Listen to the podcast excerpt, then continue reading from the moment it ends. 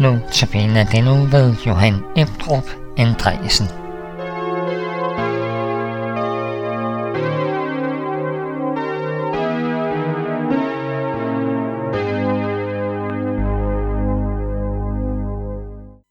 Goddag, mit navn er Johan Ebdrup Andresen, og første sang, vi skal høre, er Guds søn har gjort mig fri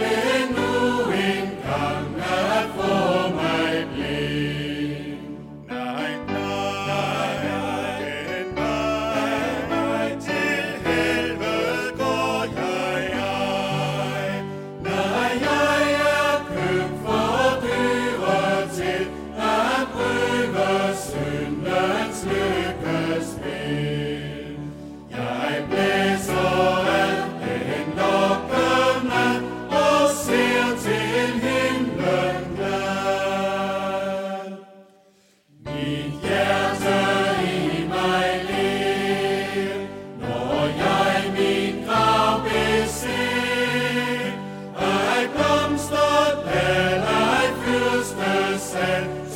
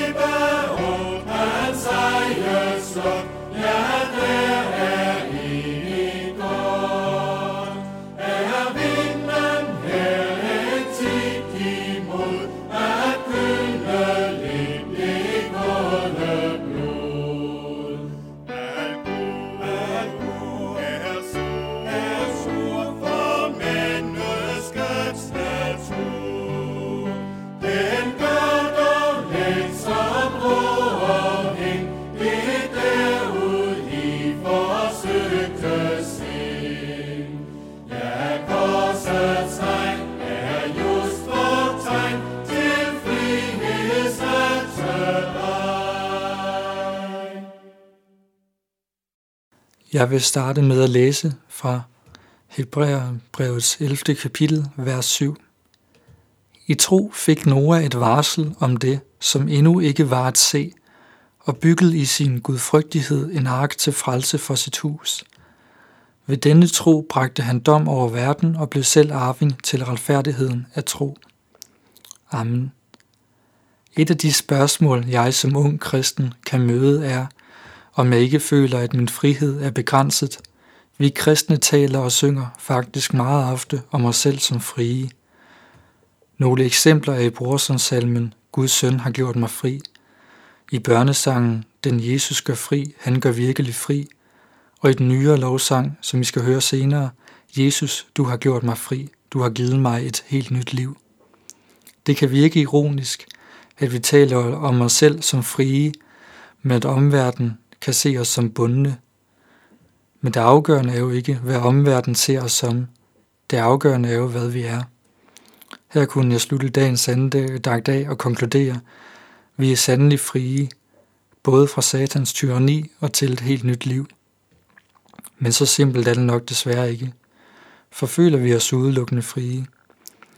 Når jeg som ung kristen på nogle områder lever et markant anderledes liv end mine jævnaldrende, er det så udelukkende frihed? Ja og nej. Nej, fordi jeg jo muligvis havde levet et andet liv med andre prioriteringer, hvis jeg ikke var vokset op i en kristen familie. Ja, fordi at vi jo netop er sat frie til et helt nyt liv. Vi er jo ikke tvunget til at leve, som vi gør, men vi gør det, fordi vi er sat fri til at leve et nyt liv med Jesus som vores Herre. Det lyder midlertidigt ret flyvsk, og jeg er meget forstående, hvis nogen hopper lidt af. Men når jeg har valgt dette emne, er det på grund af to pointer, jeg gerne vil ud med. For det første vil jeg påstå, at vi kan takke Gud for de retningslinjer, han har sat for os. Den sidste lange tid har vi levet under en pandemi, hvor regeringen og myndighederne skiftevis har sat regler og retningslinjer for os, i bund og grund for at beskytte os og sammenhængskraften i samfundet. Jeg vil ikke være politisk, men blot bruge ambitionen bag restriktionerne som eksempel på, eller som billede på Guds kærlighed til os. Gud elsker os virkelig højt, meget højere end vi kan forstå, men vi er ramt af en pandemi, som har hævet siden syndefaldet.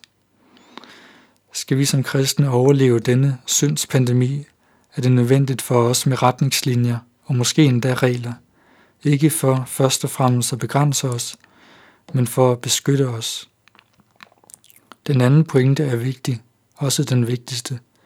Gud sendte sin søn Jesus for at frelse os fra den pandemi. Statsministeren sagde i sin nytårstale, at påsken ville være et vendepunkt for coronasituationen.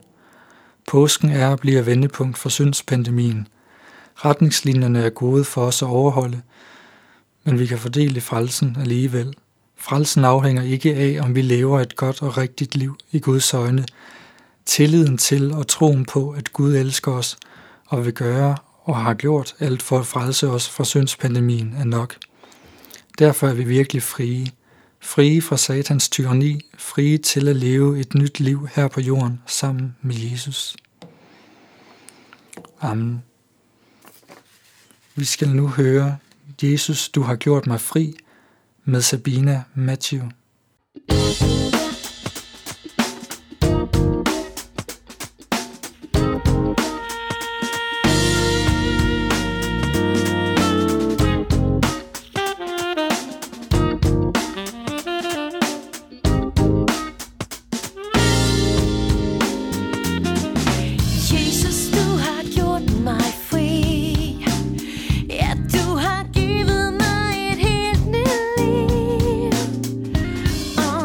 Jesus, to hack you.